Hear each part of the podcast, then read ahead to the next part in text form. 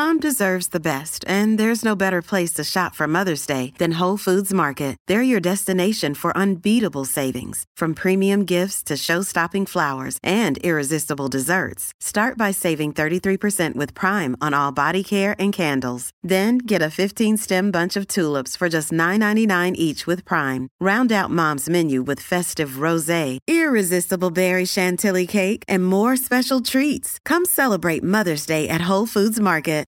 This episode is brought to you by La Quinta by Wyndham.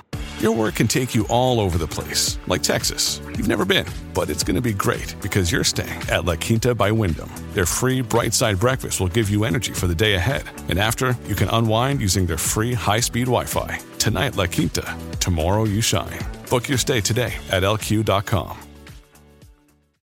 With threats to our nation waiting around every corner, adaptability is more important than ever. When conditions change without notice, quick strategic thinking is crucial. And with obstacles consistently impending, determination is essential in overcoming them. It's this willingness, decisiveness, and resilience that sets Marines apart. With our fighting spirit, we don't just fight battles, we win them. Marines are the constant our nation counts on to fight the unknown. And through adaptable problem solving, we do just that. Learn more at marines.com.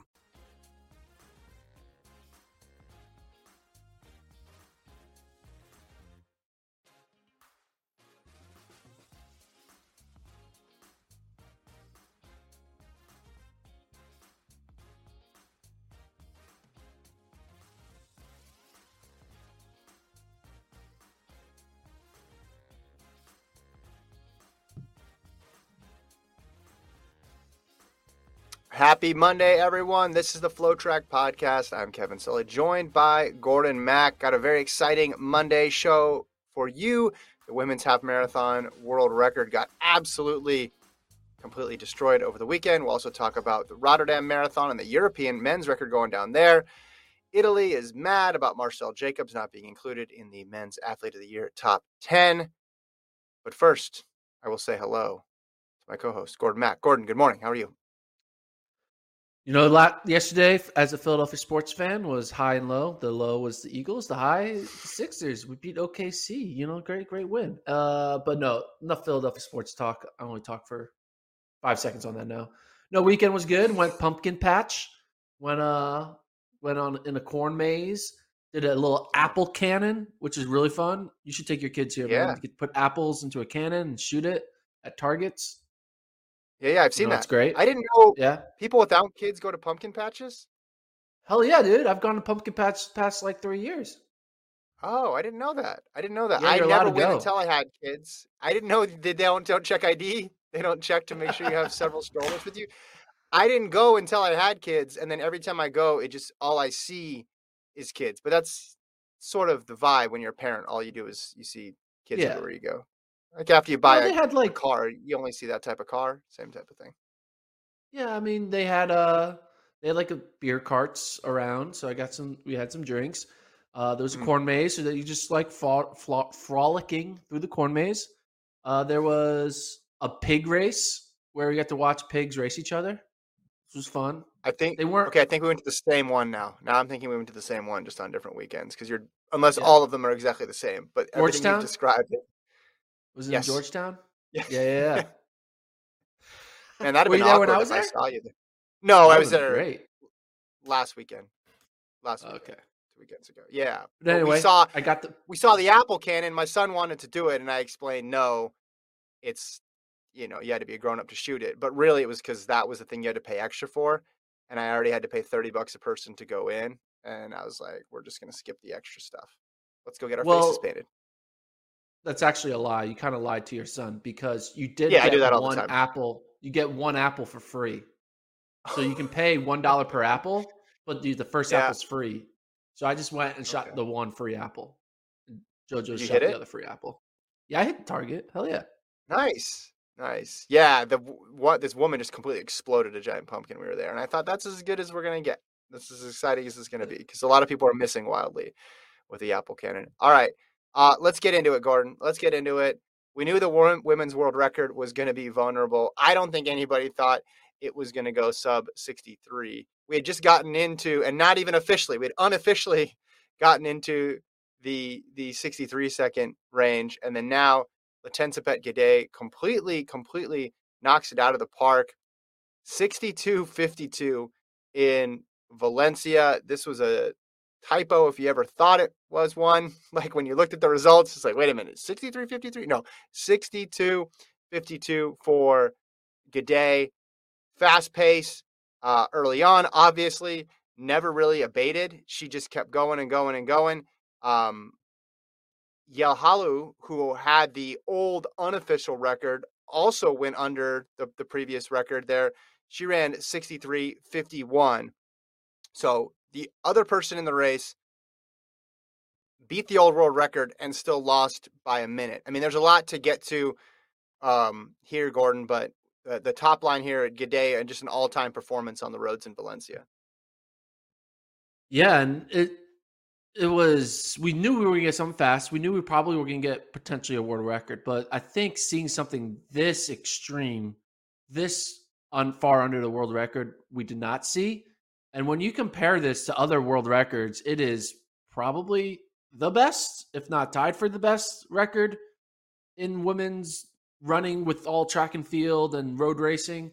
It is insane that to kind of comprehend what a sub 63 is for a woman right now in the year of 2021. And we can talk a little bit about how great of a record this is, but I kind of want to talk about why it happened. And I think this mm. is a, a result of a long distance track athlete in their prime running on the roads.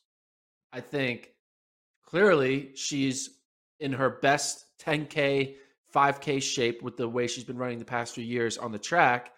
And then you just translate that into good environment road racing, which is what Valencia is flat course, good conditions, great pacing and you're going to get these extreme marks. Like I think if we had like prime Mo Farah before he kind of moved to the roads, going all out at a in a half, maybe you see something like this. Not to say Mo would have done what Gidey is doing. Gidey is definitely deserves all the credit, but the more and more times we see great track athletes who are still in their prime competing on the roads we're going to see special things. Like we think the Gidey stuff is great, but we're like, wait till Hassan runs an all out mm-hmm. marathon, right? Wait till she wins all out half, right? So it gets me excited to know that there's a group of really high class track women who are have yet to really show the world what they can do in the marathon and in the half marathon in the roads. You know, so I yeah, it's it's incredible. So I would sure. put that in the category of the half marathon not being fully optimized. And I think most people would agree to that just because it's not run that frequently. When it is, it's run as as a tune-up sometimes for a marathon. And then you have this pool of 5K, 10K runners who have obviously the speed advantage over the road people, but they just don't end up running it that often, or they do it at the end of the season, get the appearance fee, and move on. But I think that's only yeah. one. I think that's only one part of it. I would also put obviously the shoes into it. I'd put the course, as I mentioned. Everything in Valencia is fast. There doesn't seem to be a single race in Valencia. It doesn't matter if it's a track or the road. It's ridiculously quick. The pacing, I'd say, was phenomenal. Gordon as well in the beginning, I don't know if it was an intentionally set up like this. And Gidey is with NN running, and all they do is break records as well too. It doesn't matter who puts on the jersey for them; they're able to set up these races that that go incredibly quick. But early on, she almost had that Kipchoge Vienna setup where she had the people in front of her, the the male pacers. Then she had Yehualaw behind her, and then a group behind as well too. So the the pacing on both sides, which is what they changed for Kipchoge between Monza and Vienna. Now, eventually that back group fell off and it was just two people up front, two male pacers up front. And I, I laughed a bit because I was watching the commentary and with about 15 minutes to go, the commentator saying, Man, I wish the Pacers would step off, give her the stage. She can take it from here. And I'm thinking to myself, well, no, the goal is to just completely smash this record. They're still helping her. They're still giving her something to chase. So the pacing from the male Pacers and just the presence of everybody around it helped immensely too. And then I'd say the fifth thing, and this goes back to your point before of just a long distance athlete, a distance track athlete going to the roads. But I just say Gidey specifically, there's obviously something about her where this distance clicks because listen, she's done the 5K record on the track, she's done the 10K record on the track. But then when it comes time for championships, we all picked Hassan. She got beat by Hassan. She faded the bronze just because she doesn't have that that closing kick because basically nobody has that closing kick of Hassan. But she's still, I think she's still a huge talent, obviously. So taking her, not just any, she's not just any 10K runner. She's run those insane five and 10K marks, but putting her in the half marathon, I think those five things combined, and you can argue maybe one was worth 20%, one was worth 30, one was worth 10 or something like that. But I think it was those five things together made this combination of of 62 52 possible. Yeah, and for the like you said, half marathon isn't run that often in uh in marquee. We do have the half marathon world championships, but when people think of roads, you think of marathon marks. When people think of track, they think that the longest is 10K. So half marathon kind of falls through the wayside. But I did a little bit IAAF scoring tables. Yeah. And Travis, if you can put us up here, we if he's still here, he might he might have left, but I'll, I'll run through it. It is kind of insane when you compare what this mark is in other events. So, according to scoring tables, 6252 is equivalent to 1,325 uh, right. points. Right. So in a women's mile, that's a 402 mile. Mm-hmm. In the women's 5K, that's a 1339 5K. In a marathon, it's 211.16. Let's look into some sprints. 400 meter hurdles. What's the world record Mm. in the 400 meter hurdles right now? 51.8. Yeah. This is a 50.29. 800, it's a 151. Sorry, 400, 51.4. it- 51.4. Yeah. Sorry. Go ahead. 400, it's a 4710. And in the 100, it's a 1044. All right. Here's here's what I want to ask you though. Those are all hypothetical marks. Those are based on charts, but there are a couple ways to, to think about this. Of these three, which is the most impressive? Is it looking at the conversion marks? So you have, let's just stick with the distance stuff there, because then the sprint stuff goes way crazy. Yeah. So on the on the distance side, you said two eleven. Well, the distance goes crazy too. You had two eleven, and then what? Thirteen forty something. yeah 1339 5K. Okay. So, a 402 it- mile. So, what's the craziest, most head exploding way to think about it? Is it the conversion marks? Is it looking at some of these splits and how they rank against just women's performances all time at that distance? She went out, Gordon, in 15. Then her next 5K, she, she was she finished she went through 10K at 29.45. So she ran a 14.45, which is better than a lot of countries' national record. It would be way up there on the all-time list. So is it that?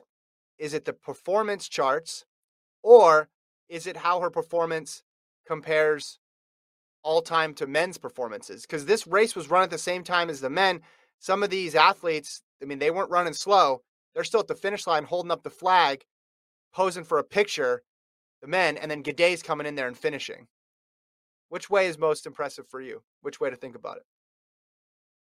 Well, I think the fact that she basically ran a 15 flat 5K and then basically handed a baton virtually to a prime Shannon Rowbury.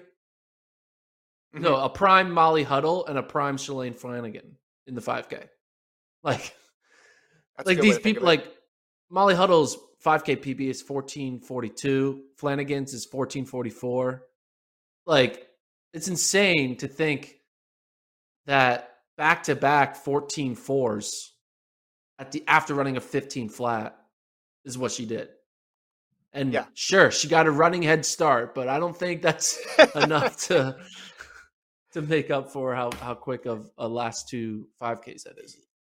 Yeah, I'm with I'm with you on it because the charts are the charts, and some of those things you can get you can get pretty strange results from if you if you look at them. And again, those are all theoretical marks. But we know the the hard and how fast you know sub 15 is for 5K for the women. Here's what David Monti wrote in the recap. He says recorded Gidey recorded official splits of 15, 29.45, 44.29, and 59.46. That's for 20K. She averaged under 259 per kilometer. Essentially, she ran back to back 10Ks of 29.45 and 30.01, then held on for the last 1,097.5 meters to become the first woman to break 63 minutes for the distance. Her time would have broken the men's world record as recently as 1976. And if you want to do the men's thing, which again, it you know has pedals on it too, because how frequently is this com- contested? But only 88 U.S. men have run faster in history than 62.52. Yeah, I feel like it's an indictment on U.S. men's road running. But that's why I didn't want to go too far down that road. Yeah. I wanted to just stick with comparing it to the women's performances, but it does give you an idea of the the the scope here of just how difficult this was to comprehend. Again, we were we were bracing for 63 something. 63.30 even would have been a huge bump down, especially the ratified record. But it would have been it would have been seen much differently than all going all the way down to to 62 52. I just she's just uh, I mean phenomenal. Phenomenal performance. This is her debut uh, in the in the distance as well too. And ran like it, just no fear at all from the get go. Was getting her pace. She was like pushing her pacer to go quicker early on. okay, you know, not not to dunk on U.S. men's distance running more. Yeah, let's not turn like, into that. Where where that. where would Gidey hypothetically finish at a 2024 Olympic trials in the marathon? I don't know how well she'd do in the marathon. But here, here's the other thing I was looking at. Look at this historically for the women. Nobody broke 65 until 2017. Isn't that wild to think about? And now we're at a 62.52. And that's where it goes back to your point of higher quality people running the race. But I also could add in another category of just like people are taking the half marathon more seriously and there's more opportunities, especially on the women's side, because this isn't just a this is this is it's not as if everybody in the half marathon um just started running fast for the last five years. Because you go to the men's list, right? And the men's list, yes, okay, everybody's gonna look at Valencia last year and look at the top four times in history, all came from the same race. Four guys sub 58. That's insane.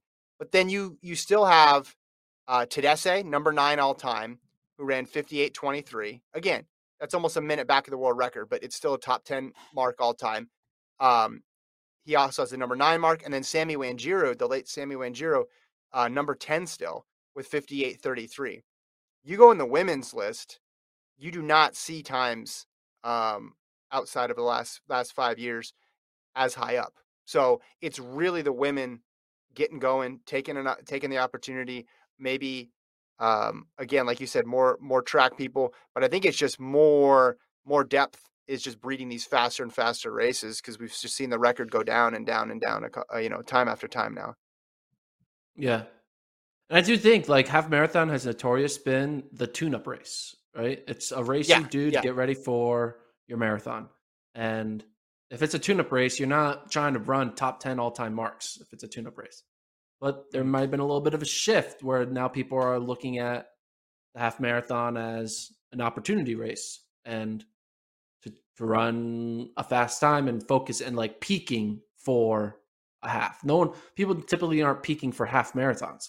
But in this situation, clearly, Gidey was peaking for this half marathon. Not that all half marathons were never peaked for. Like clearly, people still try to run fast, but there's definitely been a change of a wave change in how people approach certain races. I mean, hell, we had Mhm. people running the one hour world record attempt in 2020. Like, Yeah. things are changing. So, Yeah. Well, you just again, you do look at the all-time list now. So you have these two you have these two 2021 performances.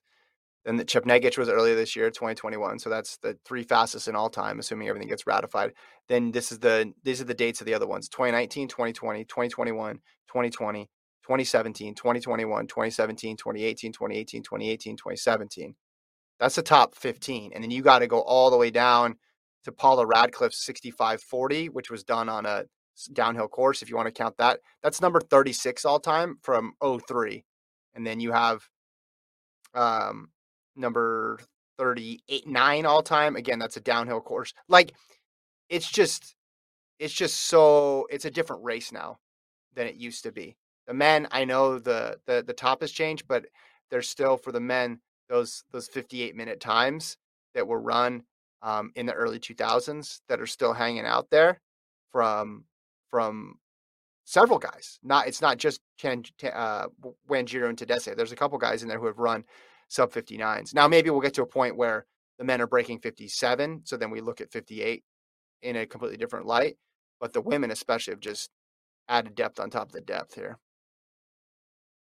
Okay, last question. I'm just gonna over under top ten Day could do at the U.S. Men's Olympic Trials in the marathon in 2024. Oh, over because I think this is her distance. I think that Okay. I think this is I think half marathon is now she'll run a good marathon at some point in her career, but to your point about track people moving up, for some people their best distance is the half marathon. You can make an argument Dathan Ritzenhein's best distance like was the half marathon or Geoffrey Kamworor's best distance is the half marathon. The problem is you can only get a medal at it during the World Half Marathon Championships, which not a lot of people prioritize. So you, got- you either got to go down to the track or you're going to go all the way up to the marathon. So I think this is her perfect distance. Will she run a, a 215 one day or a 216 one day or maybe even a, a 214? Sure, but I don't think we'll see something equivalent to it. What'd you say? 211 on the chart? I'm going to Yeah, 211 is a chart. I'm going to say that's not going to happen. I, I I might end up eating my words here because I said sub two wouldn't happen, and I never would have said 62, 52 would wouldn't happen. But I'm gonna I'm gonna go on record and say 211 is not going to happen. Yeah, but if it did happen, 211, Then she would be top ten. Yes. she would be top 10. she- So, yeah, because yeah. 212 was top 10 uh, in Yeah. 2020. So, I'll go I'll go over. I just think this is this is the situation that you get when you have a woman who's run 1406, right? And 2901 and the 2901 she ran last year.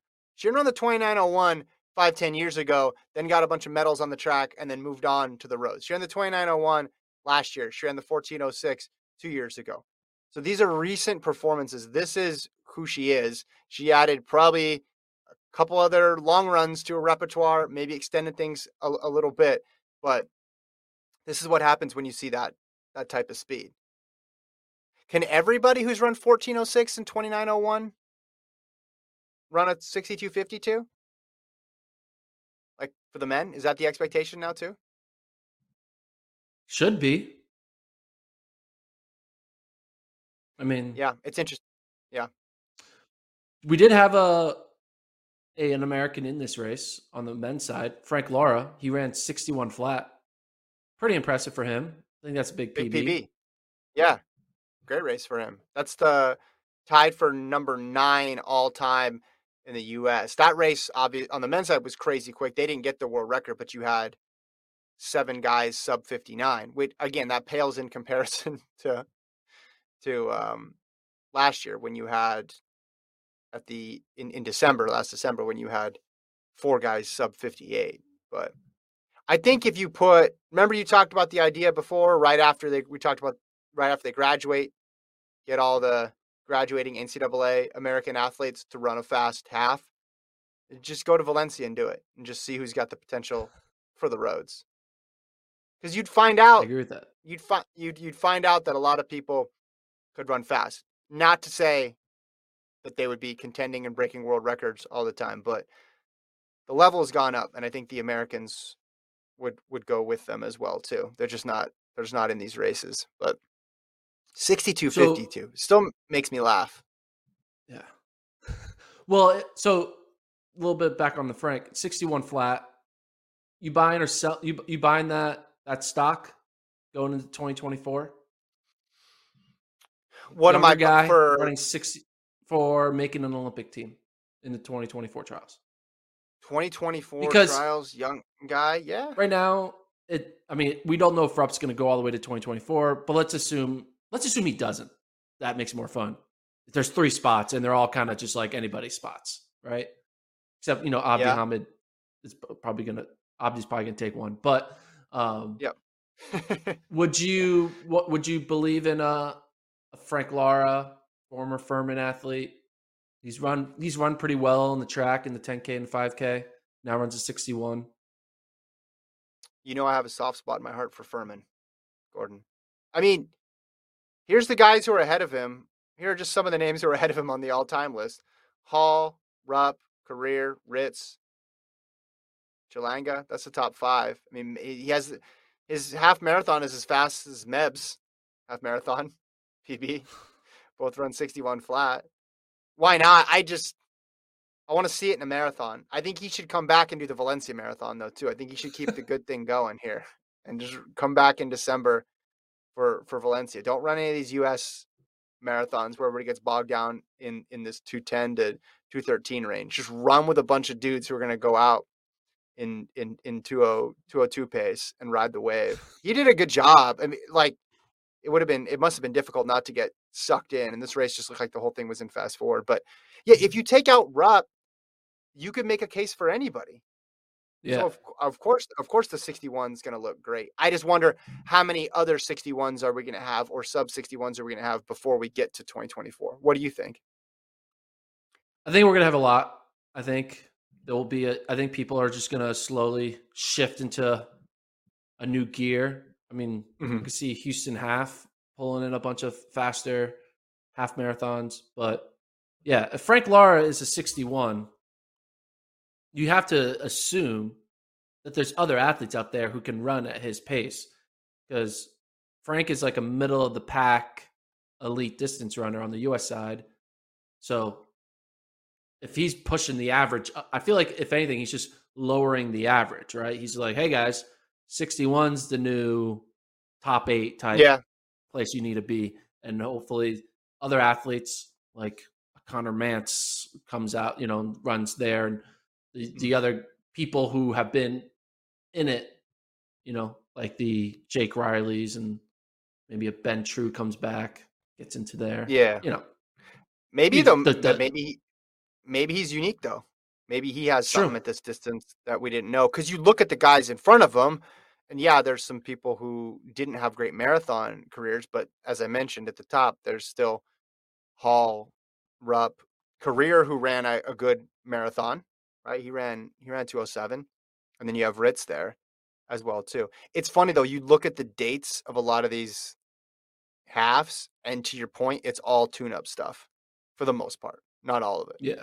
which makes sense because it's when it was when these races were were being held. But Halls wasn't right. Halls was that record attempt in Houston. Yeah, he was going to run a marathon, um, you know, compete that spring, but it, it was early enough to where it wasn't just a, a tune up. And you wonder how many of these guys would have run faster if it was just flat out from the gun. Your training, your whole training cycle is about a half marathon.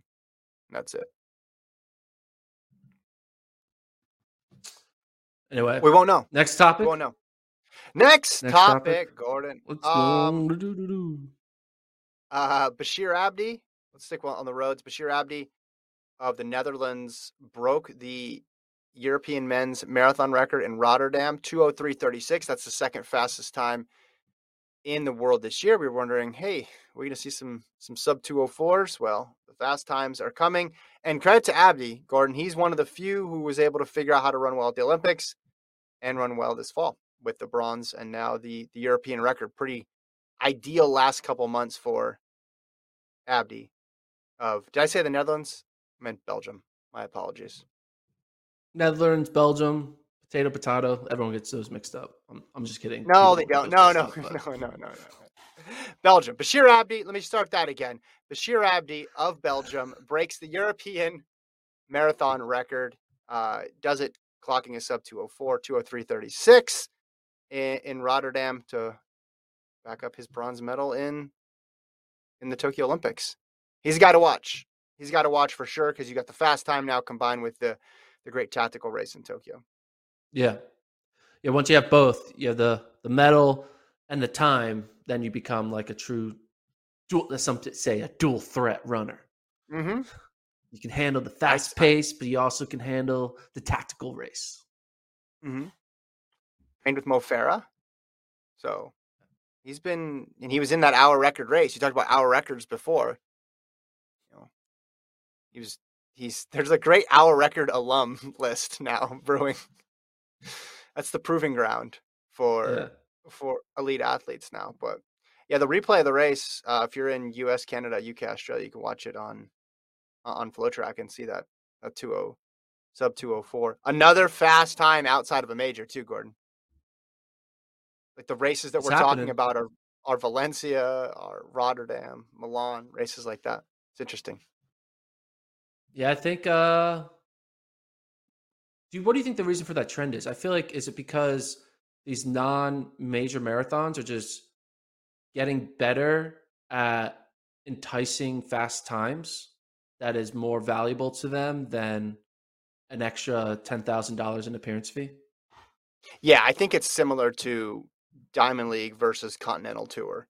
Yeah, you're still on average going to get the best uh, overall fields at Diamond League versus Continental Tour, but that doesn't mean that Warholm's not going to show up perhaps to a Continental Tour, or you might get an amazing hundred with Shelly Ann and, and Elaine Thompson Herah in a hundred. And I think that's what's going on here too. You can still pull an athlete or two, and just because just because the majors have bigger budgets doesn't mean some of these other marathons don't have big budgets themselves. And with something like Valencia, where they're being financed by a super rich guy who just like spends a gajillion dollars on road racing, it doesn't matter. It doesn't matter. Yeah, you want to be the world marathon major champion, but for enough money and enough prize structure or prize incentives, you'll you'll run wherever. And there's enough good people to spread it out to where New York can get their five to six big names per gender, London, Boston, Chicago, Berlin, and then there's still 10 or 11 other people that are big names or or emerging names and then you put them on a fast course and they run a fast time. I think that's just the reality of it. I think too a lot of people want to be guaranteed a fast time.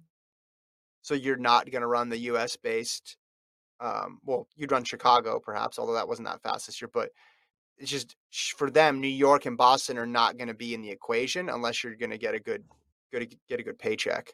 So then that yeah. cuts it down. And if you want to be guaranteed a fast time, like right now, where I would go to Valencia if I had to choose anywhere, I would go to Valencia if I was guaranteed a fast time. I'd go to BU for an indoor track, and I go to Valencia for a road race. Two places I go.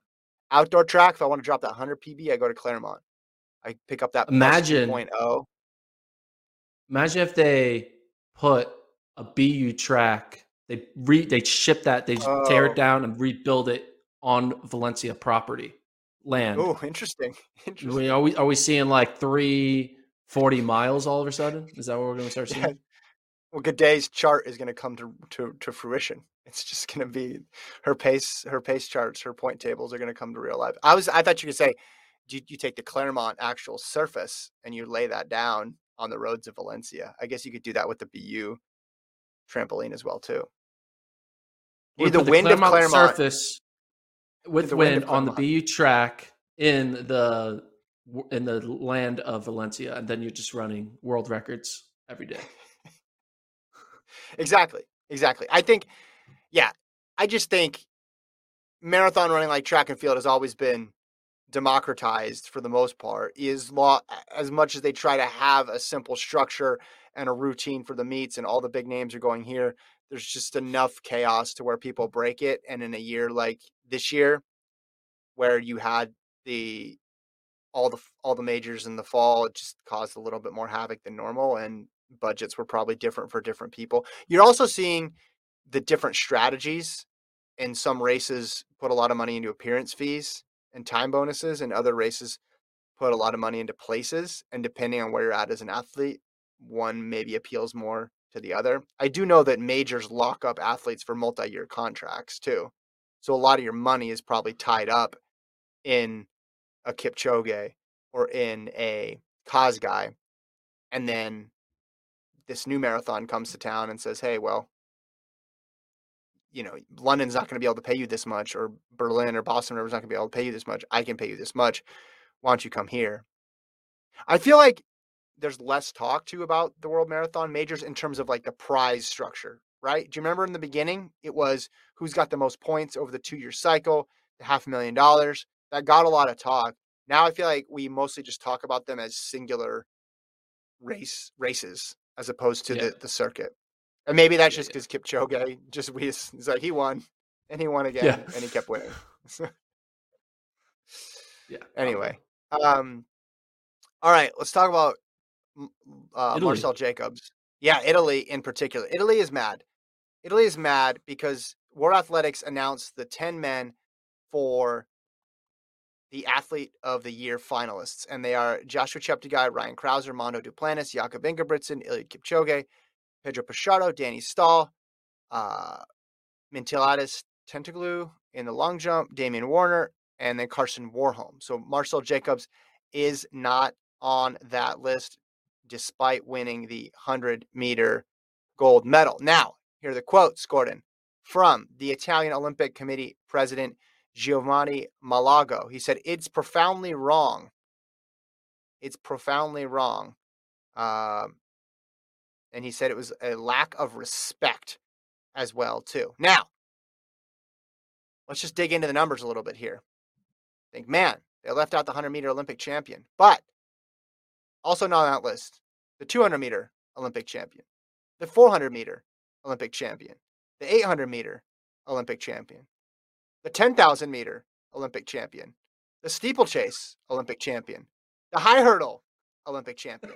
I could go on and on a lot of Olympic champions were not on there because they're only picking 10 athletes here. Now, what case does Jacobs have? Let's just look at his outdoor performances. Pre Olympics, and he ran five 100 meter meets. Uh, lost two of them. So he went three and three and two, you could say. Then he wins the Olympics. Post Olympics, he didn't run. Not one race. Didn't race at all. So listen, Italy, you won the 4 by one You got that high jump gold. Very memorable. You got Jacobs. You won the Euro Cup in soccer this year. You had a lot of things go right for you. He is not in the top 10. There is no argument for him to be in the top 10. It is not profoundly wrong. It is not a lack of respect. It is merely an awareness of the whole season of track and field and Jacobs is not in the top 10. In fact, I'll go further. A lot of those athletes I mentioned and those event winners who won gold in Tokyo would have been included before him. If they included 15 people, he probably would not have been on that list, and he should not have been on that list. And if he wanted to have been be on that list, he should have run more. It's pretty simple. Well said. Add a little this. I was, you know, I wasn't even surprised that Marcell Jacobs wasn't in the top 10. I was surprised that Andre DeGrasse wasn't in the top 10 because I think Andre De mm-hmm. Has a, a reason to say I'm a top 10 athlete. He was third in the world rankings.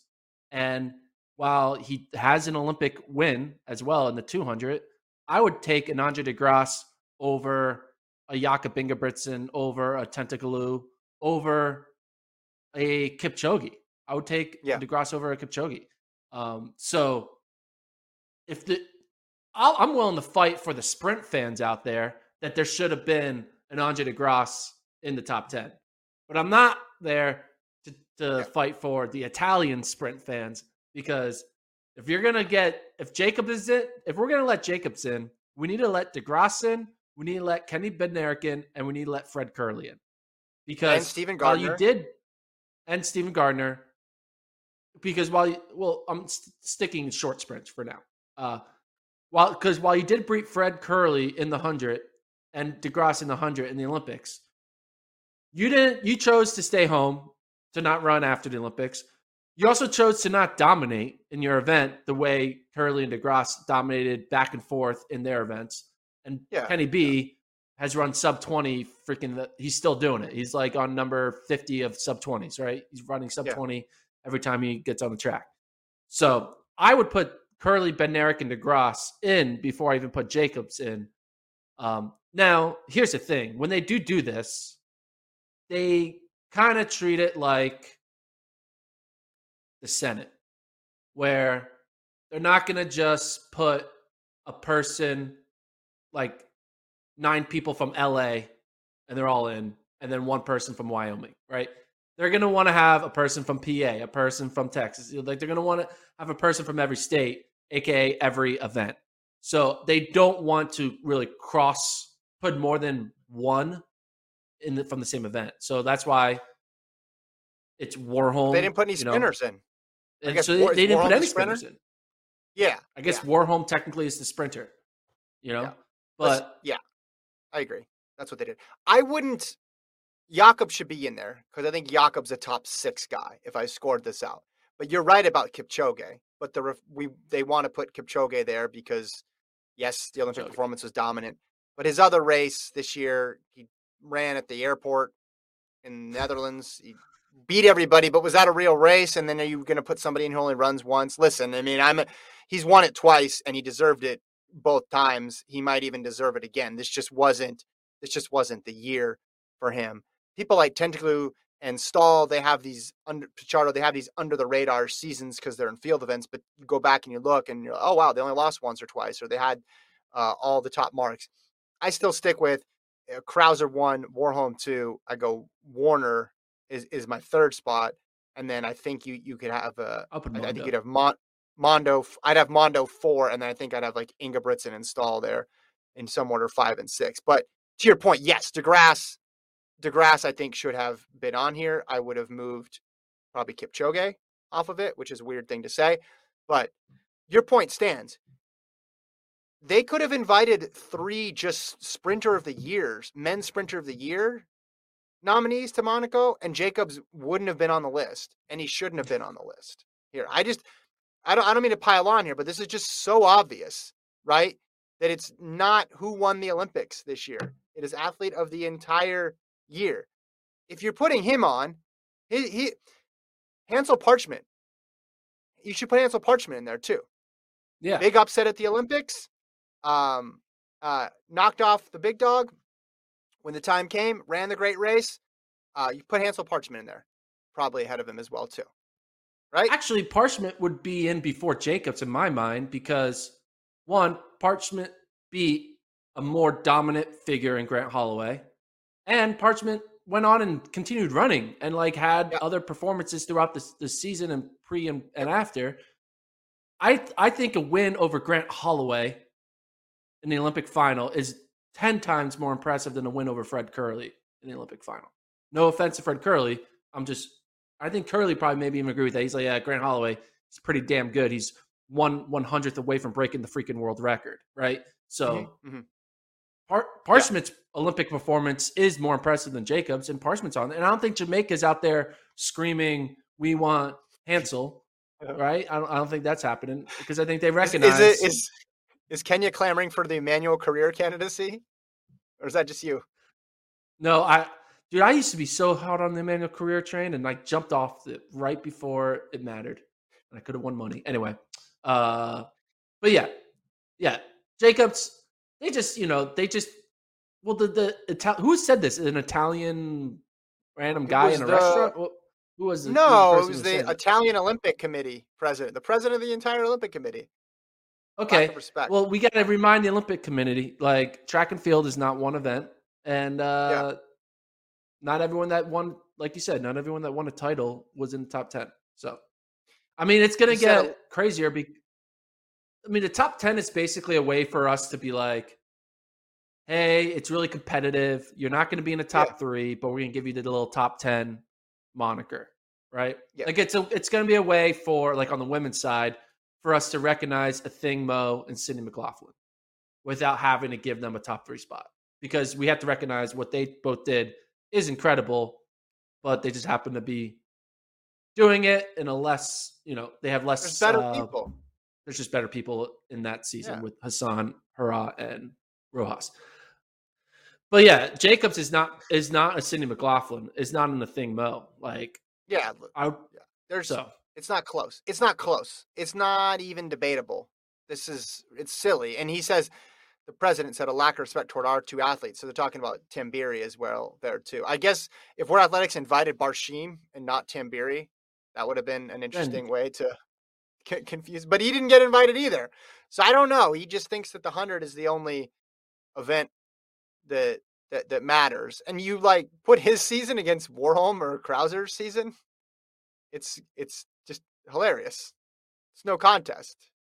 It's people don't understand what they're going against. And that's why when people get mad, why was this person not nominated? Why is that person? You have to ask, okay, who are you taking off? So, because invariably on the women's side, as you mentioned, uh, you know, Sydney might get left off or Sifan Hassan might get left off of that final three. And they don't realize how people don't realize how good Rojas' season was. Or on the men's side, they don't yeah. realize how good Crouser's season was or what Warholm people realize what Warholm's done because it was such a high profile moment at the Olympics. But there's only three spots. So tell me who you're taking off there and what more that person could have done. Because if you have an Olympic gold and then a couple losses and you only ran a handful of times, I'm sorry, that's just not going to get it done. Like the bar is so high to win this thing and to be even nominated. One thing I did like though about this list is we kind of have been debating for the past few months who is actually the best men's sprinter, right? There was a moment where we're like, it's DeGrasse. And then we're like, then Jacobs comes in and kind of flips it upside down. Then it's like, oh, it's the fastest guy. It's it's Bromell. Oh, now it's Kerley because Kerley's running out of his mind. Yeah. Oh, maybe Bednarek. Oh, Lyles, though, that came out and ran a fast 19.5. We constantly had a, a pro and con for like five different people when it comes to men's short sprints, 100 and 200 and we we both kind of agreed there kind of isn't a a true number one, right? Especially after the Diamond League finals, where not one person didn't win both, right? There was yeah. two different winners, so kind of it's even harder. And I think World Athletics recognized that, that that there wasn't really one true standout sprinter, and I feel like they didn't want to elect who that person was. So they're like, all right, we're just not going to pick any of them. We're going to leave all five of the top sprinters off the list because we can't decisively say DeGrasse is the guy, or decisively say Kerley's the guy, or Jacobs is the guy, or Ben Bednarek's the guy, right? They kind of want to be like, mm-hmm. you guys all are eliminated. That's what I feel like they did. Yeah. And if your event has a lot of parity, that means you're not going to get nominated, probably. You're not going to have someone representing your event because they're not going to send three different people from the same event. The exception would be is if you have just two complete all timers and you are splitting wins back and forth. But if you have the situation like you did in the men's 100 this year or in the men's 800 to a certain extent, they're just not going to send anybody because how do you pick? And there's so many other people who go through the season and have no losses or one or two losses you're going to pick them because if you're not the best in your event, you can't be the best athlete of the year by its very definition. Yeah. You cannot be the best athlete of the year. So you got to pass that first hurdle. But the trick is your competition has to be good enough to where your wins really meant something to separate yourself from the competition. That's the that's the fine line there you got to draw. But yeah, overall, I'm happy with the list. It is weird having those the three sprinters off, but whatever. And then on the women's side, Shelly-Ann Fraser-Pryce didn't make it, but I think that's just like, hey, they kind of want to just we got it. We know Elaine Thompson is in over Shelly-Ann, so we're just gonna have to. Elaine gets the slot uh, of female sprinter, right? Same thing with Christine Mboma. She got left off because she was always, you know, finishing second in her events. I was surprised Shaunae Miller Uibo made it, but that because Read read the While 10. she did read the 10. Oh, the 10 are Elaine Thompson Herah, Sifan Yulimar Rojas, Faith Kipyegon, Mariya Lasitskene, Valerie Allman, Camacho Quinn, Miller Uibo, McLaughlin, and Mo. I think mm. I get why Miller Uibo, but like what Miller Uibo, the visual of seeing like Miller Uibo like get dead last in a 200. It's just like kind of weird, right? She she clearly is a 2-4 person, but like had kind of like a fake 200 kind of season. So I would have preferred someone else take that spot, but overall, I'm I'm not gonna. I would have put care about my eight or nine or ten person. You know, I would have yeah, put Shelly Ann over Shaunae Miller or Uibo. That's what I would have done. I would have put Shelly Ann in that in that group over a couple people. I would have recognized the fact that hey, this is the top ten. I'm not saying this is going to be the final three, but you got to recognize that season for what it was, which was a historic season. Even though it was the second best season in that event, it was still a historic. It was still a top ten this season. Season. Yeah. Her being second best in the hundred was better than the the first best, or you know, the the best performance in other events from people. That's just the reality of it when you look at how good she ran, even in defeat and sometimes in victory. Because every win over Elaine Thompson Herah is an incredible feat because of how good Elaine Thompson Herah is. So that's one where I think they oversimplified it a bit and didn't didn't put um, didn't put thought into how important and how good second best was this year in the women's 100. But ultimately, only three people make the trip if they're actually doing a trip. So what really matters is the three. She wasn't going to make the three. She didn't have a case for the three. Does she have a case for four through 10? Yes, I would put her in the four through 10 range. Yeah. And Marcell Jamaica's Jacobs, got a he's got a case. About. He's got a he's got a case for what 16 to 24. Yeah, Jamaica's got a lot to be mad about. Hansle Parchment and Shelly Ann not not being on there. Yeah, Jacobs 16 to 24. I don't know where is he at on the when you do the actual rankings. Where are they at? The world rankings. Oh, well, is he close?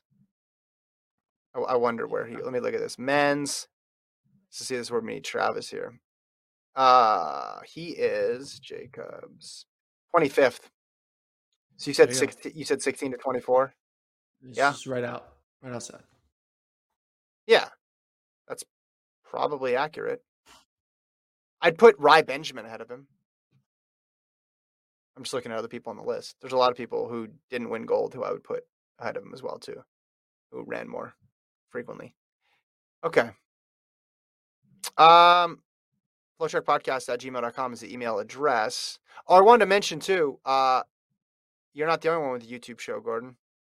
I mean, we both have a YouTube show because it's on YouTube, but I'm a separate YouTube show is what I meant. Okay. Um, you have the NCAA XC show, which comes out every Tuesday. I'm excited for this this week's edition. Uh, you get a lot of feedback. You told me from coaches sometimes too, and in the comments, yeah. which is exciting. You you should do a segment where you read anonymous text that you get from coaches. Actually, you say it, but then you bleep it just because bleeping is fun. Like and beep from beep sent me this, but none of the information is actually specific, I, so we wouldn't know. But it's just like you're an idiot. I, That's just all it is. Or I keep like the word state. So like from boop state, and uh, okay, so we know it's something state. Okay, so it's either yeah, Utah yeah, State, yeah. Oklahoma State, Colorado State. Which one is it?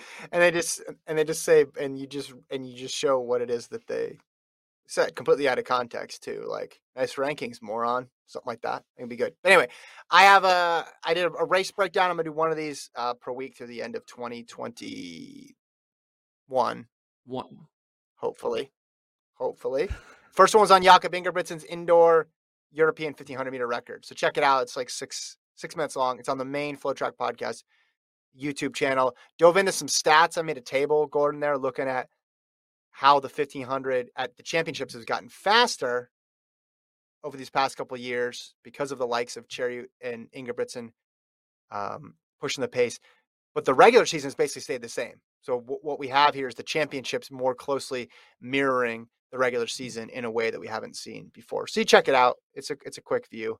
Uh, it's on the FloTrack um, YouTube channel. Also, some sad news b- before we go. We got word last last week. It's just been a horribly tragic set of days here in the track and field worlds. Alex Quiñónez, the sprinter from Ecuador, um, died. Uh, was shot in Ecuador. Um, reportedly killed outside of a shopping center, according to reports. Quiñónez was third at the Doha World Championships in 2019. Um, he had a 200 meter PB of 19.87. Uh, you know the the the big name in Ecuadorian sprinting and had been, you know, sort of mainstay on on the Diamond League circuit. So incredibly sad, especially you know coming on the heels of of the news about Agnes Tirop as well. Yeah, it's like when I saw that news, I was like, oh my god, again, like these things are supposed to be rare, not often within like a few days of each other.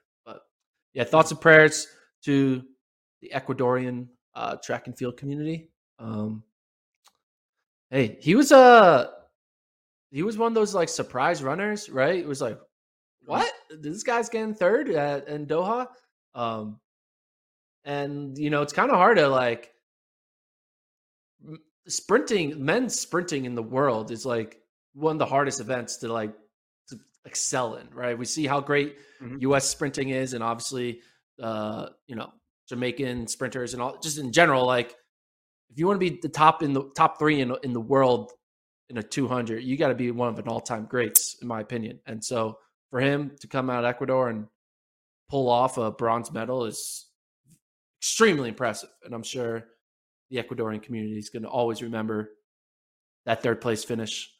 And it's a bummer, mm-hmm. man. These things aren't supposed to happen, but they they happen. Yeah, it was the first athlete from Ecuador to win a global medal in any any track event. That was it. And in the U.S. and in these larger countries, you're used to having representation in a bunch of different events, and sometimes you forget that some countries just have the one athlete or the two athletes, and for them, bronze is just this huge accomplishment, you know. And if they get out of a, a World Championships or an Olympics with a medal or two, it's it's cause for celebration. And he was obviously one of those athletes that represented a country like that. So yeah, thinking of the Ecuadorian track and field community and everybody in the track and field uh, community who knew Alex, incredibly sad, sad story. Um, as I mentioned, the email address, uh, flowtrackpodcast at gmail.com. Gordon, what do we have coming up the rest of the week? So, uh, cross country, cross country show tomorrow. Gonna break down who is on the bubble with making the meet, the top 31 teams. Pulled out the Kolas calculator. Wednesday, gonna be a it's gonna be a freaky show. Don't know. I mean, maybe we'll save the freaky show for Friday for Halloween. But when do we, when do we mm. do our mm. freaky show? Are we doing Wednesday or are we doing it Friday? Because Friday. Let's do Friday. Yeah, Friday's conference championships. Uh, so we mm-hmm. might do a mm-hmm. live pod right after the morning sessions, so we can kind of react to the results in real time. But we'll figure it out. Oh, I didn't know that. Okay. Glad you yeah. ran that one by me before you told everybody. That's good. Okay. Well, we'll figure that one out. How about this? How about this uh, episode title? How the Letesenbet Gidey could upend the NCAA cross country championships? Three question marks. you like it? No? No? How, how, I don't. Yeah. Maybe we'll do more Ben Simmons talk, right? you don't have to there. get it. You don't have to get it. You just you just put it as the title and then you talk about anything else. or just know. how about was it the shoes?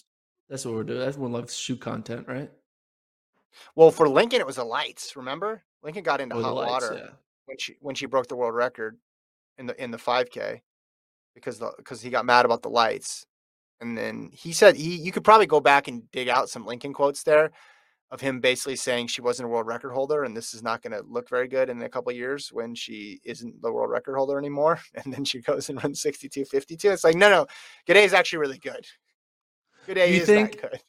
uh, do you think lincoln that's going to be that definitely is going to go down as a freezing cold take by lincoln. Do you think when he was watching this he was like are those street lights helping her out? Like i feel like every street light is turning on and then off to like keep her on pace uh, I think this isn't count because those street lights look like they're flickering.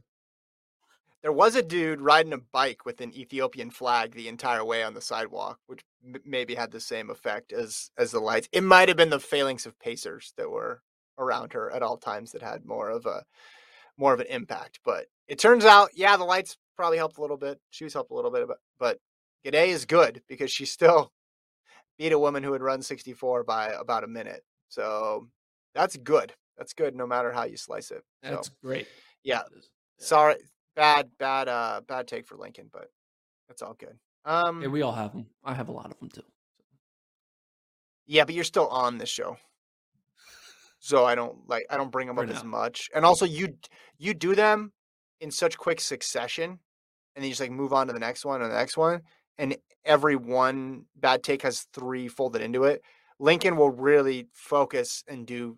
He'll do like five to ten minutes on on something. And I remember we got, I don't know if it was emails or comments or something afterwards from people telling us. Whereas yours, I think either people are used to them, or again they're just caught off guard by them. They don't they don't respond as forcefully anymore. Yeah. Well, most of my takes aren't prepared. Like I don't. I, they come in middle. You don't say. Like we're on the topic and we're talking about for seven minutes. It's not to like the seven minute mark. Where I'm like, ooh, this is my take now, and then I just say it, and you're like, okay, what? The vibe I got with but, you know. Lincoln, yeah, the vibe I got with Lincoln is he had been mad about lights for about twelve hours before we went on the show, and had time to really plan it out and really flesh out the argument, and then people responded in kind. It was He not probably spur of the moment. he probably was just projecting his anger towards you because he probably just got back from Home Depot and realized it's going to cost like a thousand dollars to redo the lighting fixtures in his house. And he's like taking it all out on lights, and it's like, oh, any anything that LEDs are all just dead to me. his shed, is his, awesome shed. Shed. Well, I think he thought, hey, this woman's 21 years old and she's this much better than everybody else. Clearly, it's because of the lights and the. He was more into the lights than the shoes. Shoes, he was downplaying. Which the problem is, people get stuck in these binary things, and it could have been both. Which I don't know if I said this at the time, but I'll say it now. Where it's like, yeah, that helped, but also, and now we have the benefit of two years of her running to see she's really good. Remember when Chalimo was on during her world record, uh, during the world record attempt, and he was going on about how just didn't he call it at 2K or something that she was going to break it? yeah, I remember? early. I remember this correctly. Yeah. yeah, yeah. and he was base. He basically said if she's on early, she doesn't move off of the pace. This is what she does. She's able just to lock in and grind it out. She doesn't have the finishing kick of Sifan Hassan, but she can grind out these laps. I remember Chalimo saying that. So it it, it kind of makes perfect sense. Put her on the roads, put her behind some pacers. She'll run forever. She'll just click off three minutes a K. There we go. Like and subscribe to our podcast channel. There you go. or or uh yeah subscribe to our audio feed but if you're listening on the audio feed you're probably already subscribed but if not Yeah, I think. Yeah, yeah. I think I'll do Gidey. We have that Gidey world record, so maybe I'll do that one for this week's race breakdown. That'll be on Friday. Gordon's NCAA cross country show comes out tomorrow, and we'll be back on Wednesday. with Another edition of the FloTrack Podcast. Thanks to Travis. Thanks to Colt, the world's number one Minnesota Timberwolves fan. We'll talk to you guys next time.